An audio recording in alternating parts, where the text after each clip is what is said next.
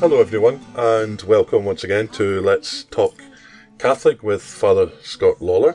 As we always try to do, let's start with the prayer for the cause of canonization of Venerable Frederick Baraga. In the name of the Father, the Son, and the Holy Spirit. Amen. O God, thank you for the life and holiness of your servant Frederick Baraga. I pray you will honour him by the title of saint. He dedicated himself completely to missionary activity to make you known, loved and served by the people who you love. As a man of peace and love, Baraga brought peace and love wherever he travelled.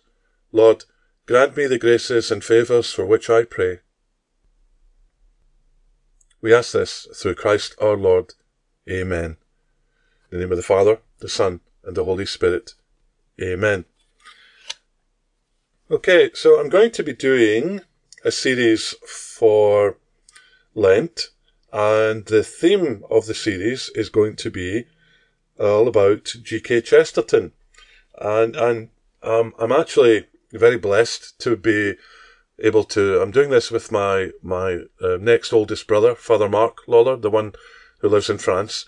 He is a bit of an authority on Chesterton. He's been working on a doctorate on the ecclesiology of Chesterton, and if you're a regular listener, you'll have heard his voice in the previous few weeks, I think, that he's got a project that he's trying to work on in regard to getting relaunching a school that he started in France that was badly affected by COVID. It's a boys' boarding school, and he's trying to get that going.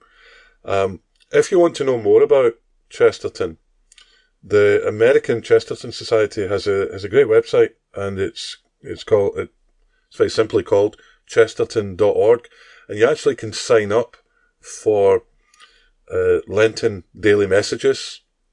So we're going to be talking about Chesterton with an eye to the fact that we're doing this during Lent, but if you want to know more about Chesterton, the conferences they have and things like that, then that would be chesterton.org. I hope that you'll all find this very interesting. One of the things, and we'll be mentioning this at some point, my brother's doing this because he's my brother, but also he's an authority on it, but also because the project that he's working on, there's always looking for funding and prayers and things like that. So we will be giving out the website of the college in France, and they're always interested in hearing from people with supportive messages and anything else that people can offer. So, and now I'm going to pause for just a second and call my brother, and then we'll see how this goes. So this is going to be all about Chesterton, with reflections and things about his life and also some of his works as we go on. I really do think that you'll all find this very interesting. Okay, so I have my brother, Father Mark Lawler, on the phone. He's phoning from France, where it is probably very sunny. Is that right, Father?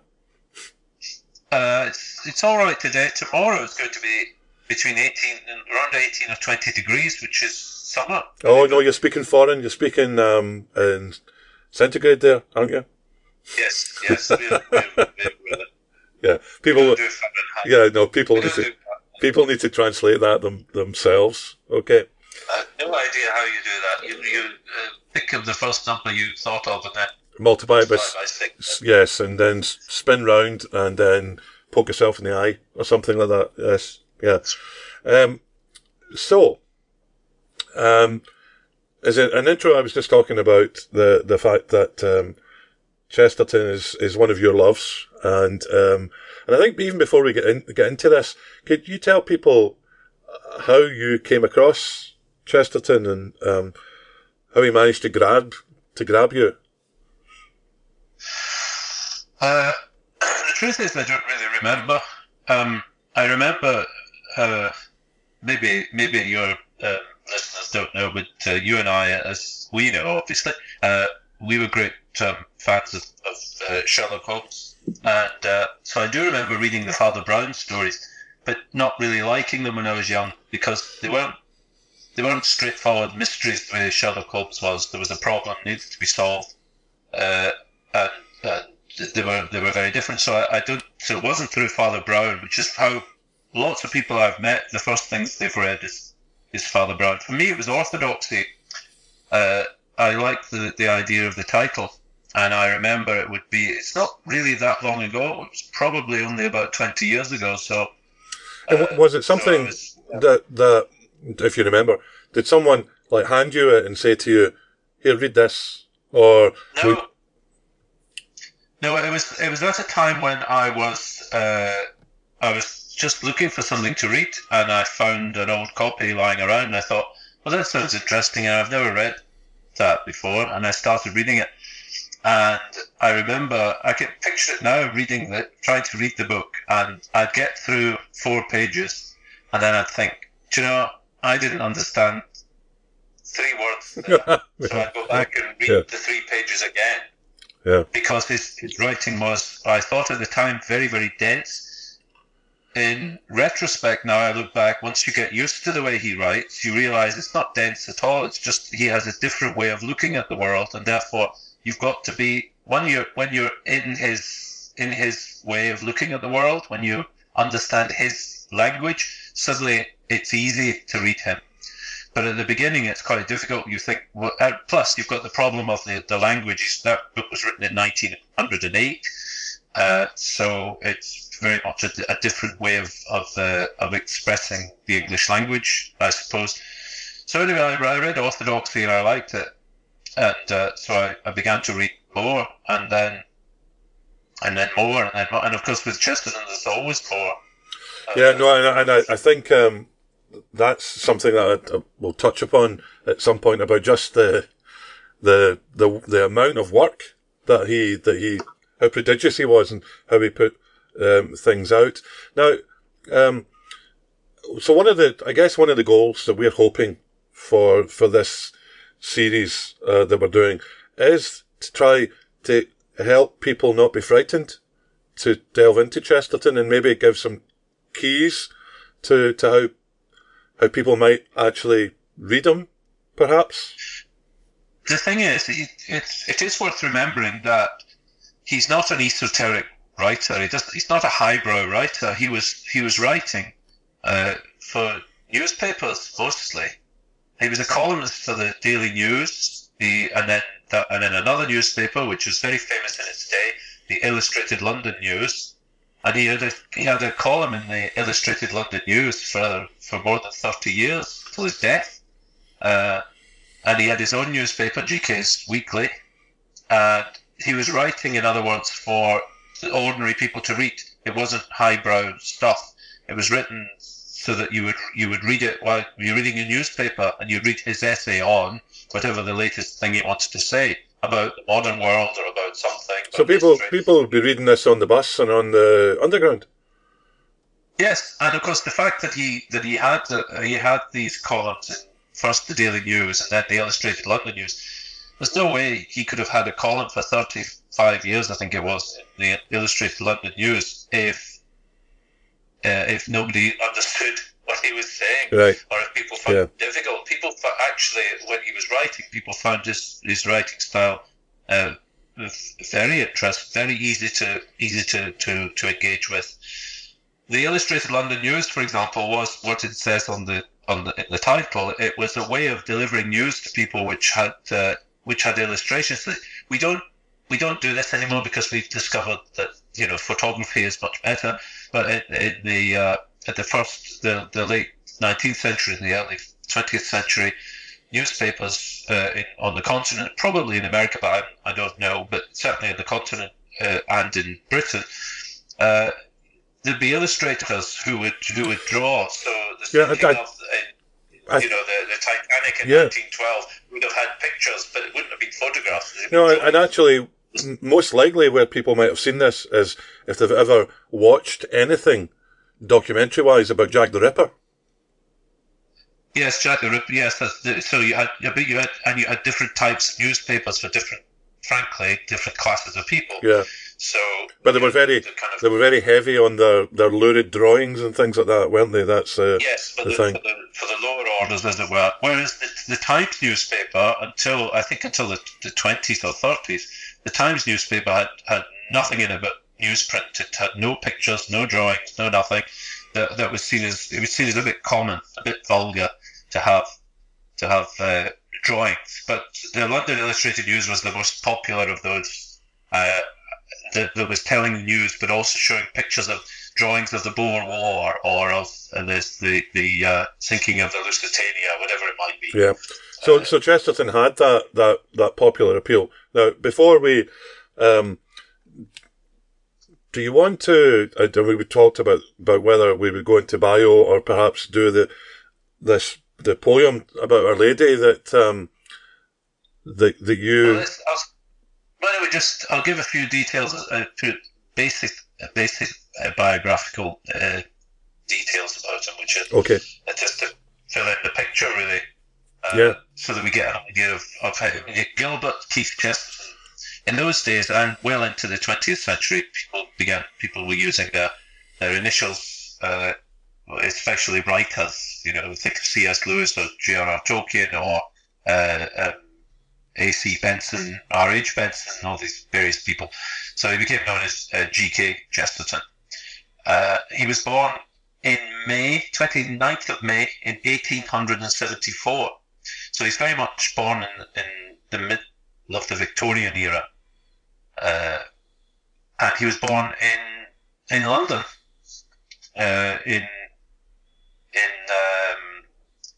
in a London that when he begins to write his stories, it's very much a Victorian London that he writes about. He was born in Kensington,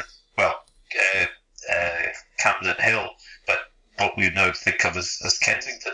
His father was an estate agent. The estate agency Chesterton's still exists, although it's not owned by the family anymore, but that still exists after 150 years or more. In London, his mother was French, Swiss-French origin. So he grew up with a more what we might now call a cosmopolitan attitude.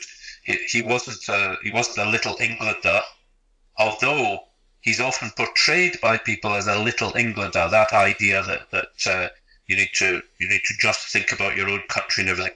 The reason for that is because he was always attacking what's called jingoism, particularly during the Boer War. He was very against Britain's attempts to force the Boers to accept. We better just explain. You're not talking about wild pigs here. That the Boer is a Dutch word for a farmer. Yeah, it's the South African. So long before the present problems in South Africa, of course. But in the 19th century, Britain was still involved in various places in Africa. But that would be a rabbit hole to go down. Yeah, so, yeah. Just the idea that he was, although he was cosmopolitan, he was not a Little Englander. He did not believe in just looking to your own country, although he believed that small is beautiful, and he believed that the only way you can love the world is to love your neighborhood, is to love the people, your place, your house, your home is where you will find the world. In fact, he wrote this wonderful story about a man who goes off in a boat to look for some excitement, and he ends up shipwrecked, and he wanders around about how marvellous this new place that he's discovered is, only to find out eventually that he's outside his own front door. Yeah. Because that's a big thing for Chesterton, to look at the world with wonder and suddenly to see it all anew. And if we could do that, he thinks that we begin to see the world as it truly is, and not get depressed by the whole depression that we fall into of the modern world. Well, for him, obviously, so the modern world is the 20th century. Would we say that he had a privileged background? Was money... No, they were middle class. Meaning then what, that he went to a private school, or... Well, yes, but he didn't really go to school as such. He went to the St. Paul's School, which was, but it was not, middle class people didn't really send their children to school in the same way that they began to in the 20th century. So his schooling is sort of incomplete, shall we say. And he then went, when he left school, he went to the Slade School of Art, because he planned to become an illustrator. He was a great artist, really, and so that was his idea, was to become an artist.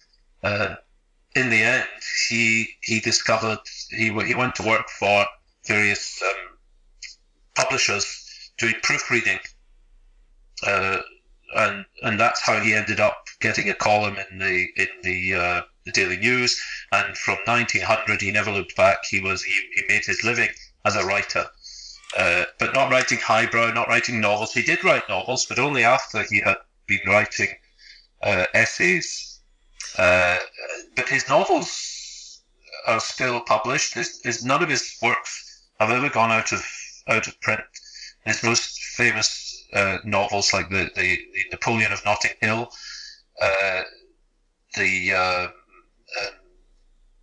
the Father Brown stories, he discovered as a way of making money, which is what Conan Doyle had done, as we know.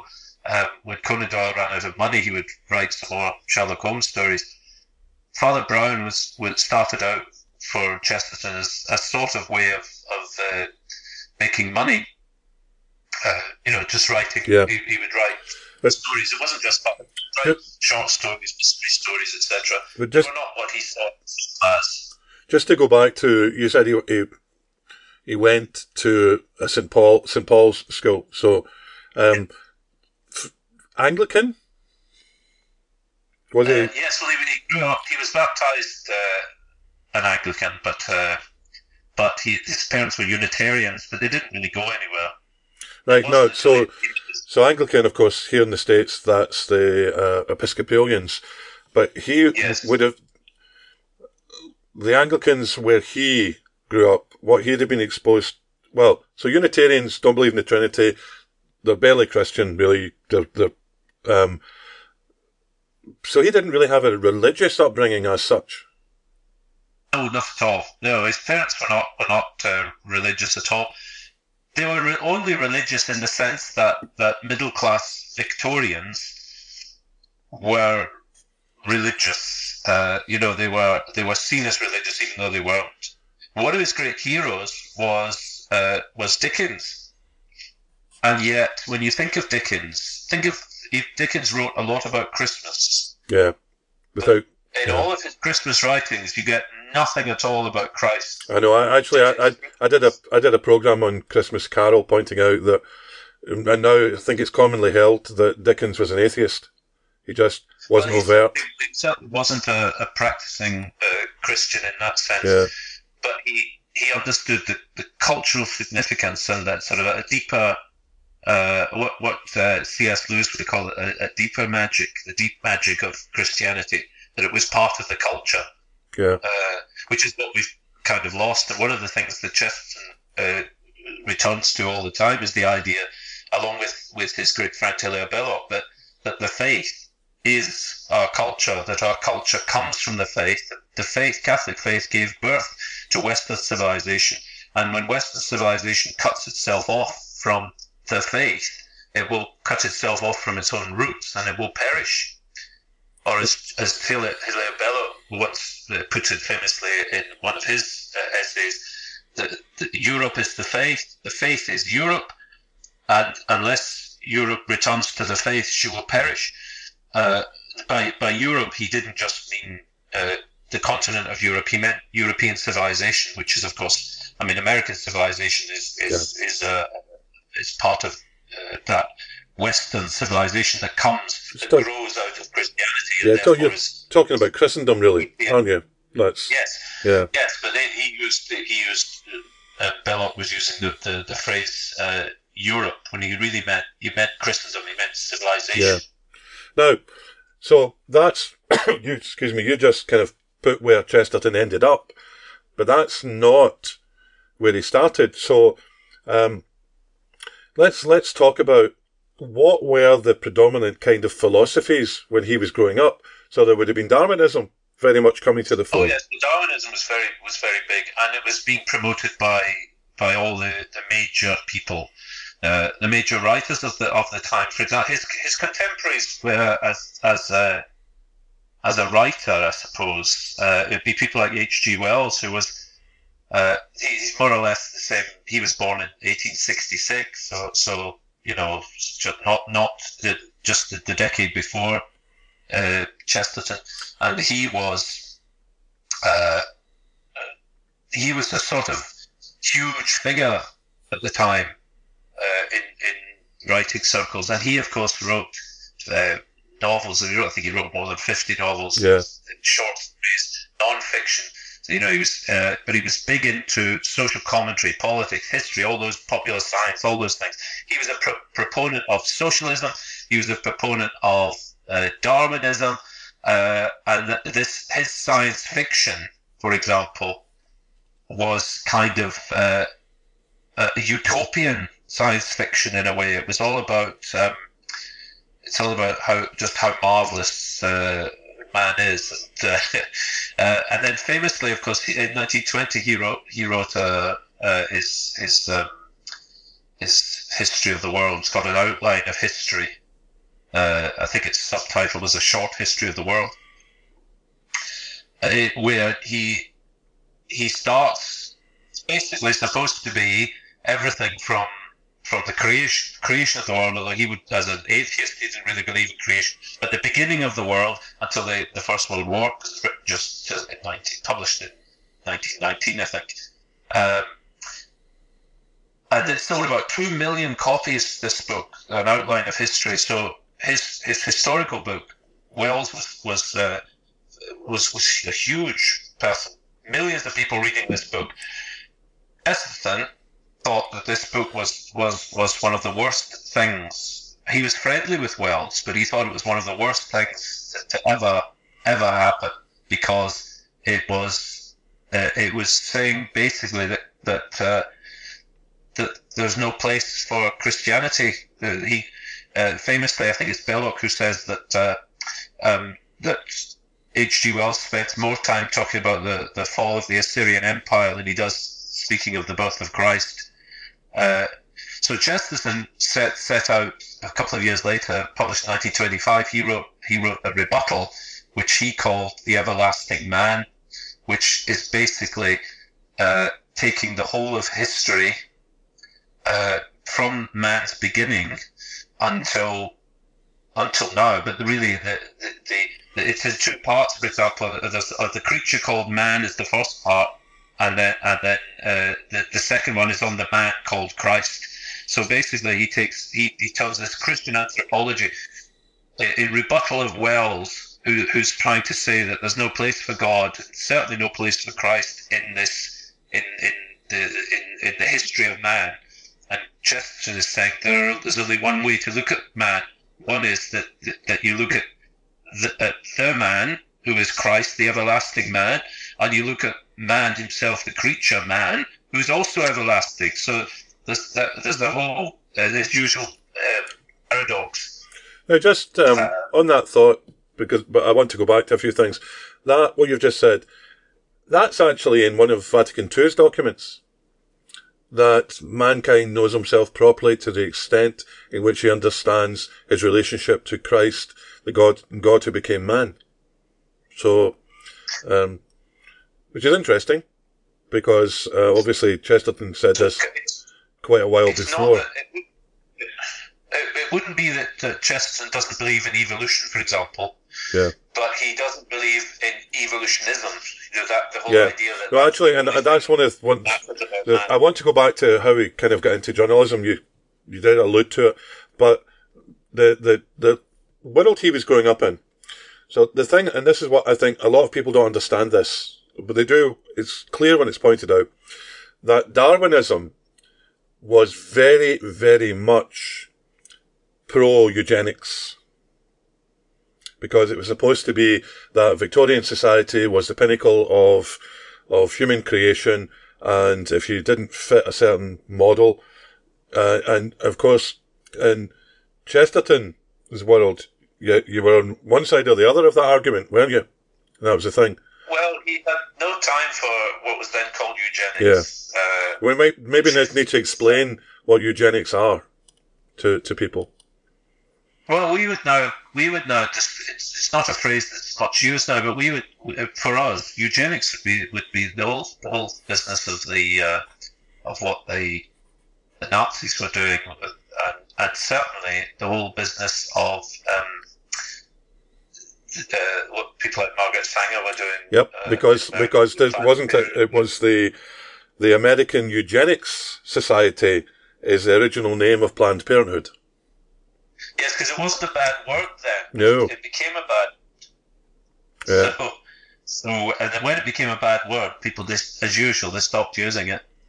So, because that's what always happens, isn't it? Yeah, so let's go back to his young man. He is in a world where people are really trying to diminish religion. Science is supposed to have the answer for everything. He leans towards very artistic things, but in order to get work, he's as a proofreader, and then he becomes a journalist. But he wasn't the first journalist in his family, so he did kind of know how journalism worked, didn't he? Because his brother. Well, I don't think his younger brother was not. I don't think when he became when Cecil Chesterton was his younger brother who died in the First World War. He didn't die in the war.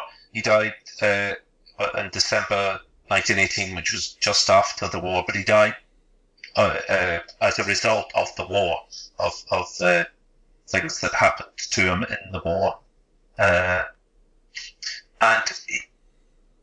Of course, he was the great friend of Belloc, and the distributism, which is basically it's just Catholic social teaching that becomes a political movement. So how do you look at the world? Do you want to look at free market economies, or do you want to look at socialism, or do you want to listen to what Pope Leo XIII said? In Rerum Novarum, and you want to say there's the Catholic way to run a society, and so distributism was that, and so they didn't believe in socialism. They believed in the distributism, really about people being able to have their own people must have their own property, because people owning things, as most Americans, this is not an issue for most Americans unless they're of the far left, that owning things makes for a good society, because if you own something, you're going to look after it, and if you look after it, and it then benefits the whole of society. So this idea that in socialism that everyone should just own everything, nobody looks after everything. You only have to look at anything that's publicly owned. Yeah, and as you said, this is actually Catholic social teaching.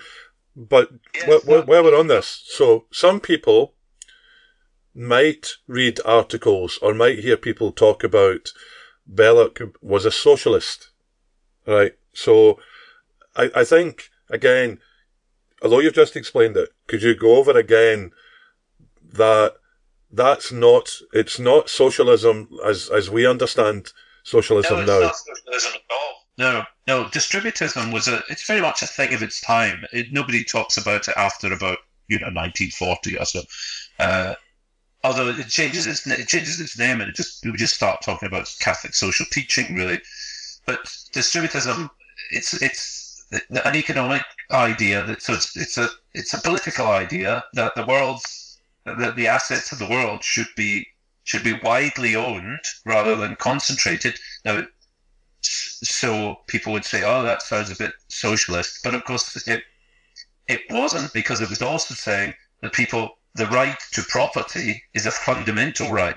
People should be People must not just be allowed to, but people must be encouraged to own things. The great mantra, the jockey mantra that they had was that everyone should have a field and a cow. Everyone should have 1 acre and a cow. You know, so everyone should have enough for themselves. Everyone should, and then the world would be a better place if you encouraged everyone to look after their acre and look after their cow. But it's a very simplified way of looking at it. But as you touched upon, that's how devious people tried to sell communism. Yes, but it's not, because the means, the communism is all about the means of production being belonging to to sort of everyone and therefore no one. Yeah. But although in distributism the idea is that the means of production should be spread as widely as possible, but it shouldn't be under the control of the state, whiwhich is what socialism is. Socialism says it should be widely owned. What they mean by that is the state should own it, whereas distributism says the means of production should be widely owned, but not by the state. No. So, for example... Yeah, sorry, go on. No, I was going to say that... So when you think about what that means is, you know, you would have... You want small businesses, what that wonderful American expression of mom and pop stores. Things. Yeah. You want that's the best way for things to work. Yeah, that's what I was going to say. What I was going to say too was, you mentioned it earlier near the start. Small is beautiful, and what that means is actually what you're describing there. Yes, and also the. There's an argument that the distributists would have made the argument that socialism and capitalism are really just products of the European Enlightenment, so-called Enlightenment, which Chesterton's always saying is really a darkening of everything. It was not an enlightenment at all. In the same way that the Dark Ages were actually the Ages of Light, not the Dark Ages.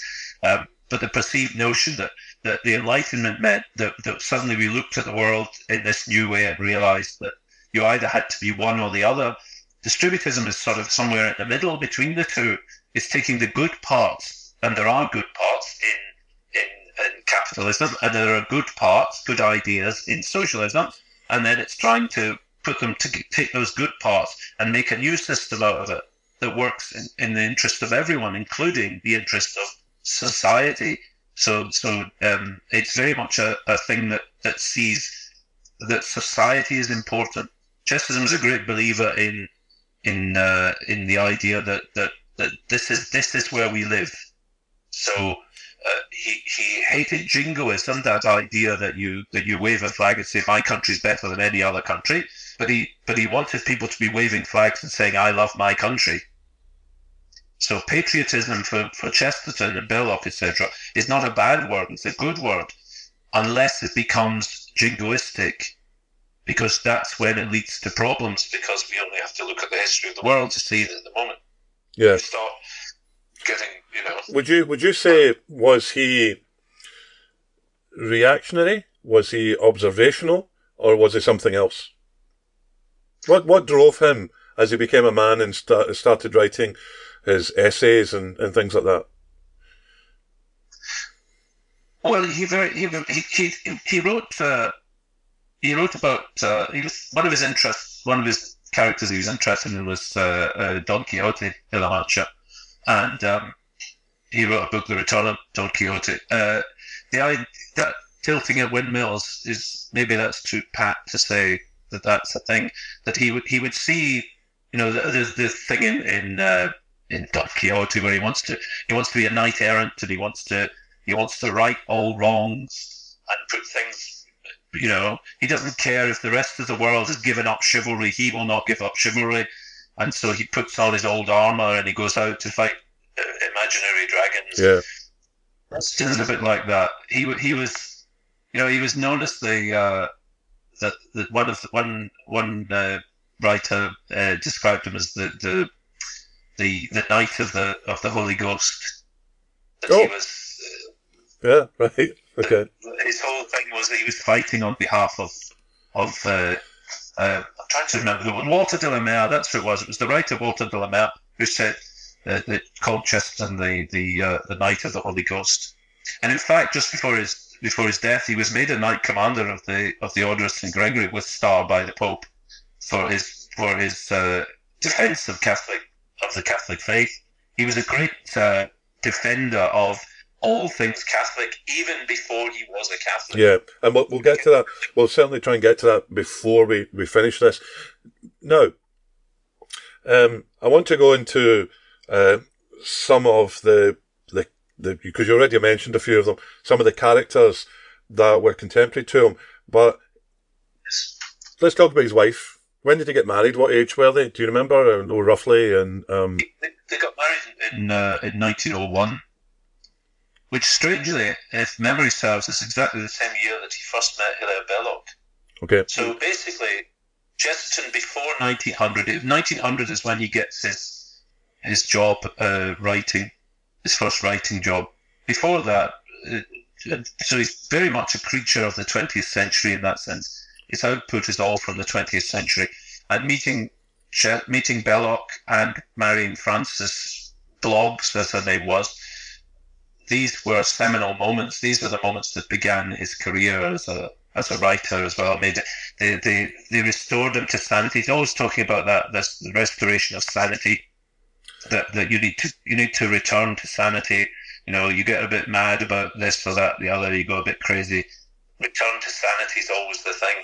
Now, would it be fair to say, if people picture in their minds, that the famous poster of Winnie the Pooh and Piglet walking towards the sunset, that would be like looking at Chesterton and his wife walking together? Well, Francis was flat, but then when they got married, he was tall and thin. Oh, was he? Oh, okay, okay. Yes, right. He was a tall, thin man. But he was a tall. He was well over 6 feet. He was 6'4". Yeah, right. And by the time he died, he was around, 130 kilograms. Yeah. 20 stone for us, 20 and a half stone. Yeah, which is 20 times 14, if people want to work out what the poundage is. Yeah, right. So it's 130 or kilograms, or 286 pounds, I've just looked up. Oh, right, okay, right. Now, do we have any recordings of his voice? Yes. Yes, he made various recordings for the BBC in the 1930s. And how would you describe his voice? Was it?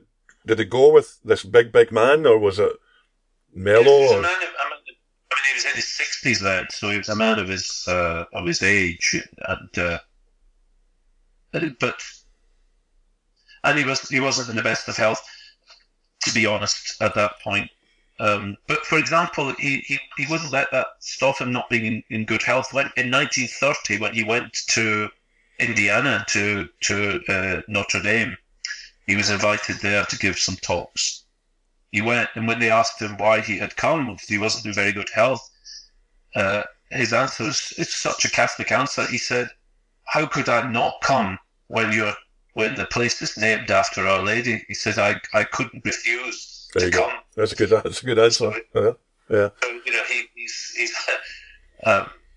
I know that's the kind of a politician would have given that answer as well, and he was certainly not a politician. But this is a man who for instance, lots of lovely anecdotes about him. He was commissioned to write a book about St. Francis, and so he wrote a book about St. Francis because he loved St. Francis. And he also loved Saint Dominic, and so he called that the dumb ox, of course. Yeah. And he had got his secretary to go to various libraries and get all these books out. You mean Aquinas? Aquinas. Yeah. Yes. Yeah, because I'm going to ask you a question about these two books in a second. So go ahead. Right. I was thinking Dominican there. Yeah. And so the secretary went off, and she got all these books, and she brought them back. And he used to dictate. She would type, and he would do the thing.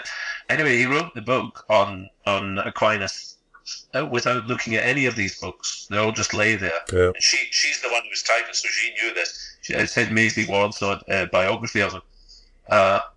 And then afterwards, and not just that, not just then, but even to this day, there are Aquinas scholars who say that it's the best book about Aquinas ever written, because he has the way.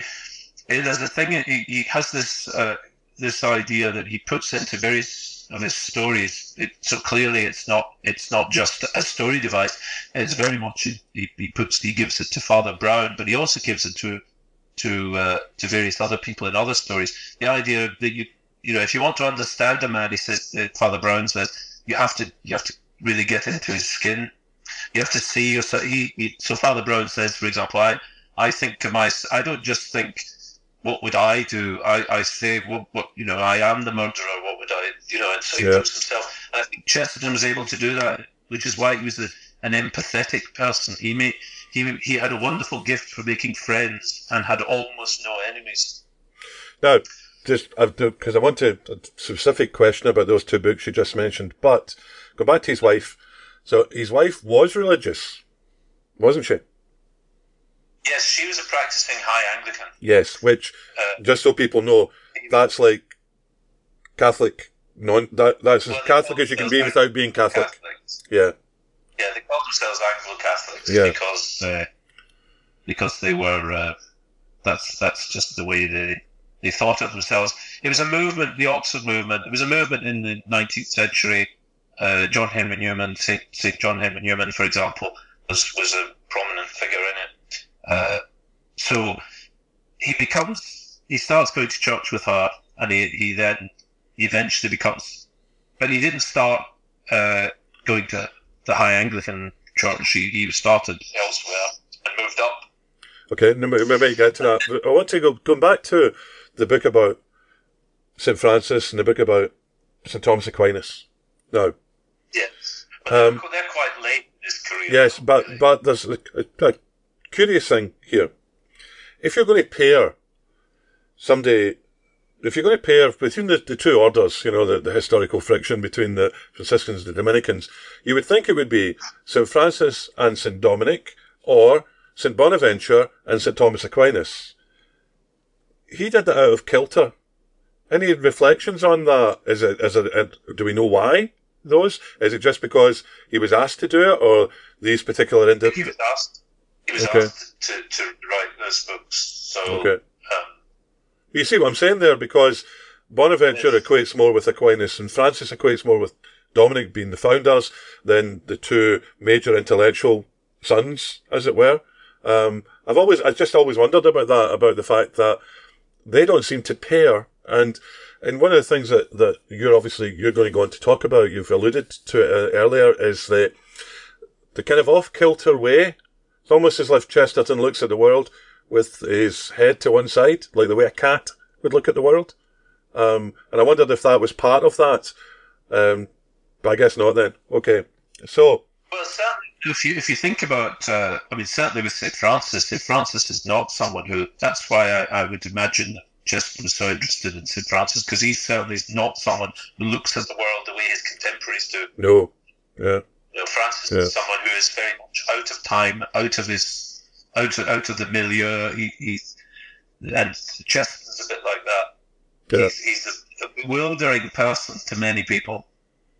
And you could say that similar things about Aquinas, I guess, in that he had a different way of looking at the world. He had a clarity of the world that many people, obviously, as we know, supposed to be, since the Reformation, that every seminarian is taught Aquinas, and every priest is supposed to have studied Aquinas, and the world would be a much better place if that actually had come to pass because of the clarity. I think also...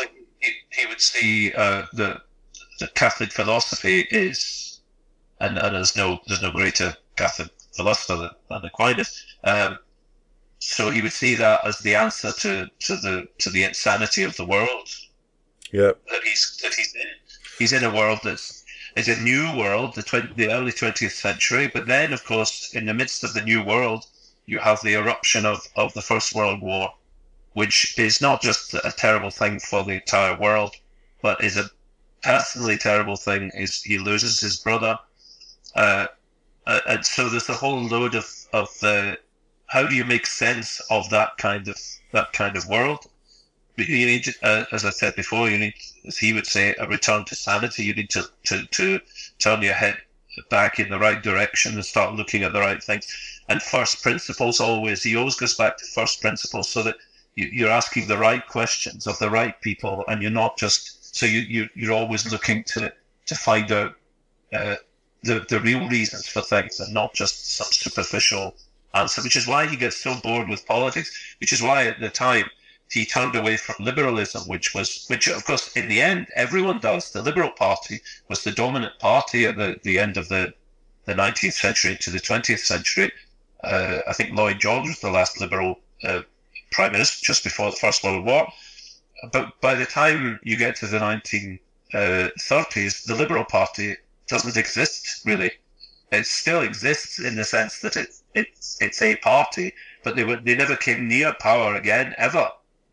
They disappeared because the world had changed, and in the place of the Liberal Party, we ended up in Britain with a Labour Party, which was a new party, a socialist party, which is still dominant. That took the place of the Liberal Party. But his question would be, why was it? Why not? That they were hoping that distributism would become a new social movement, a new political movement, but it didn't. No, so instead, socialism came in. Because next time we're going to be looking at his conversion path. So rather than going back to what influence Francis might have had on him, we've got less than 15 minutes now. So what I'd like to do is I'd like to go through some character, some famous, maybe not so famous now people, some of them you've mentioned, and maybe try and get a little bio and how he might have interacted with these people. So you've mentioned him many. One of his closest friends was Hilaire Belloc. Now, we could do a whole series of programs on Hilaire Belloc, but what would you think are the important things for people to know in relation to Chesterton? Because Chesterton, as you said, was a mild, pleasant, friendly man, whereas what was Belloc called when he was an MP? Thunderpants? Yeah. The thing is, Chesterton had an affinity with people. Chesterton made friends easily and did not make enemies easily. Belloc, on the other hand, made enemies very easily and made very few real friends, because he was a volatile. He was half French. He was an Anglo-French, but he became naturalised British subject. He was a cradle Catholic, wasn't he? He was. He was born in 1870, so he's only 4 years younger than Chesterton, and he studied history at university. So he was an historian and a great traveller. He was a politician at first. He became the MP for Salford from 1906 to 1910. Now this is at a time when he met Chesterton in 1901, I think. So they were friends while he was an MP. He left Parliament after one term because he couldn't stand the whole way it was, the place was run, and he then wrote his fabulous book, which was an alternative to socialism, which was called The Servile State, which is when he's trying to push the whole idea of distributism. Unfortunately, he's nowadays only really remembered for his funny poems about Matilda, for example, who told lies and was burnt to death, and his cautionary tales, which are very funny, but they're not by any way the best thing you could say about. Well, I would encourage people, if they want to know, have a good insight into Islam, to read Belloc. Yes, yeah. I mean, Belloc is there's so much in it, and the roots of Europe as well. Anyway, so. To carry on, H.G. Wells. Now, most people would know H.G. Wells because of War of the Worlds, wouldn't they? That would be the thing. Well, H.G. Wells is most famous to people now. His name would be War of the Worlds, The Invisible Man, Kipps. A lot of people have read Kipps. The Island of Dr. Moreau. Yeah. Time Machine, of course, yeah. And wasn't there another one with They Might Be Gods or something like that? Was one of his science fiction things, I think. Anyway, so And then C.S. Lewis. Is that one of C.S. Lewis's science fiction ones? Is it? Yeah. So, and then some other characters which may come up. I think some of them will. So George Bernard Shaw. But George Bernard Shaw, again, great friend of Chesterton's. They were, but he Chesterton infuriated Shaw because Shaw was everything that Chesterton wasn't. Shaw was an atheist. Shaw was a socialist. He was a vegetarian. Irish poet, playwright. Great writer and very famous. And they had a series of debates that they put on in London, where the two of them, they would debate each other in front of an audience, basically just having a go at each other's ideas. But they, because Chesterton was such a good, friendly person, people never took offence. But he didn't hold his punches back. So they were all published, those debates. Okay. When you read it's he doesn't hold his punches. In fact, before he wrote Orthodoxy, he wrote a book just before that called Heretics, in which he had a go at lots of famous people of the time of the early Edwardian period, British people and he had a go at them. And one of them was George Bernard Shaw. So he was there. In fact, he wrote quite a lot about George Bernard Shaw, and not a lot of it was complimentary. But Shaw took no offence at it because Shaw was a great friend of his. And when he converted to Catholicism, he got a telegram from Shaw, very irate telegram, saying, "Gilbert, this time you really have gone too far." Because okay. He couldn't accept the idea. Two other names that. One extremely well known. Both were very well known in Britain. One is extremely well known in the world. So Agatha Christie and Dorothy L. Sayers were both friends as well, weren't they? Because Christie and Sayers, they're coming into their own in the 20s and 30s as writers of detective fiction. And Dorothy L. Sayers is a wee bit more forgotten now than Agatha Christie is, of course, the most successful writer in history. She has sold more copies of her books than anyone else. I think she's even outsold Shakespeare and everything else. Now, they held Chesterton in great esteem, and when they founded a society, not just them, but there were others involved in these mystery writers, but they made him the life president because they all held his writing to be in great esteem. So Dorothy L. Sayers' main character would be Lord Peter Wimsey, wouldn't it? Lord Peter Wimsey, yeah. who's wonderful. She, just on a side note, she of course was a very good Christian. She wasn't a Catholic, yeah. But she was a very good Christian, and she and Chesterton got on well because of that, but she's a wonderful person to rediscover for anyone who wants to discover not just that sort of golden age of fiction, but her more theological works are worth reading as well. She's a good sort. Okay, so we're down to the winding down, and I won't go through. I've got a list here of Catholic influences and friends. We can touch upon them next week when we look at his conversion, and I think you were thinking of maybe also showing the importance of Our Lady in his life. So, a couple of things before we finish. One, if you were going to recommend, I might ask you this every week because I might change every week. If you were going to recommend somebody now, the first delve into Chesterton, what would it be? Well, actually, what I like doing, I've got a huge collection of I'm very fortunate. I've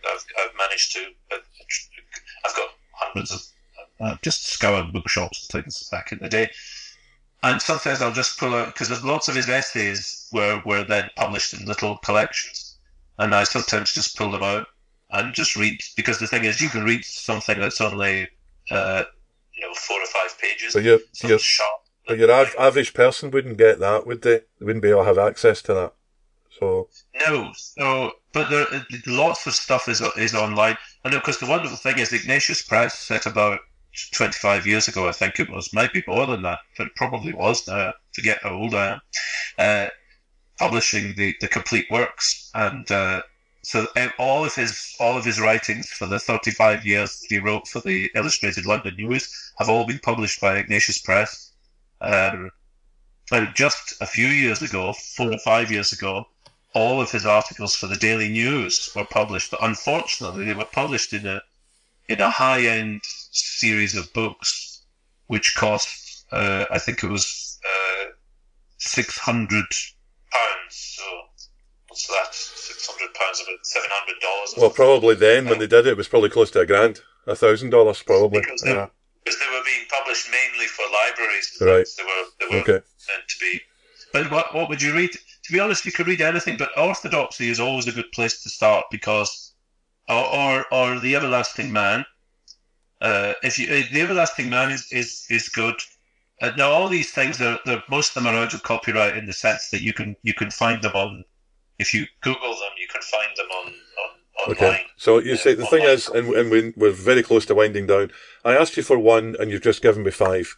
So maybe next week we'll narrow it down to one. So how can people look into the school project? Can you give us the website? What is interesting is, I don't know if any of your viewers and listeners have seen this, but Dale Alquist, who's sort of the authority on Chesterton, wonderful American, he's the head of the American Chesterton Society, which is a wonderful association and does really great work. And in fact, he himself has written some wonderful commentaries. And I actually, at the start of the programme, before we started talking, I gave, it's chesterton.org. But very quickly, how can people support the project that you're trying to... Talk about what I was going to talk about can be talked about later, it's not important. But we have a website, which is stpetersfr.com, because it's a school in France. And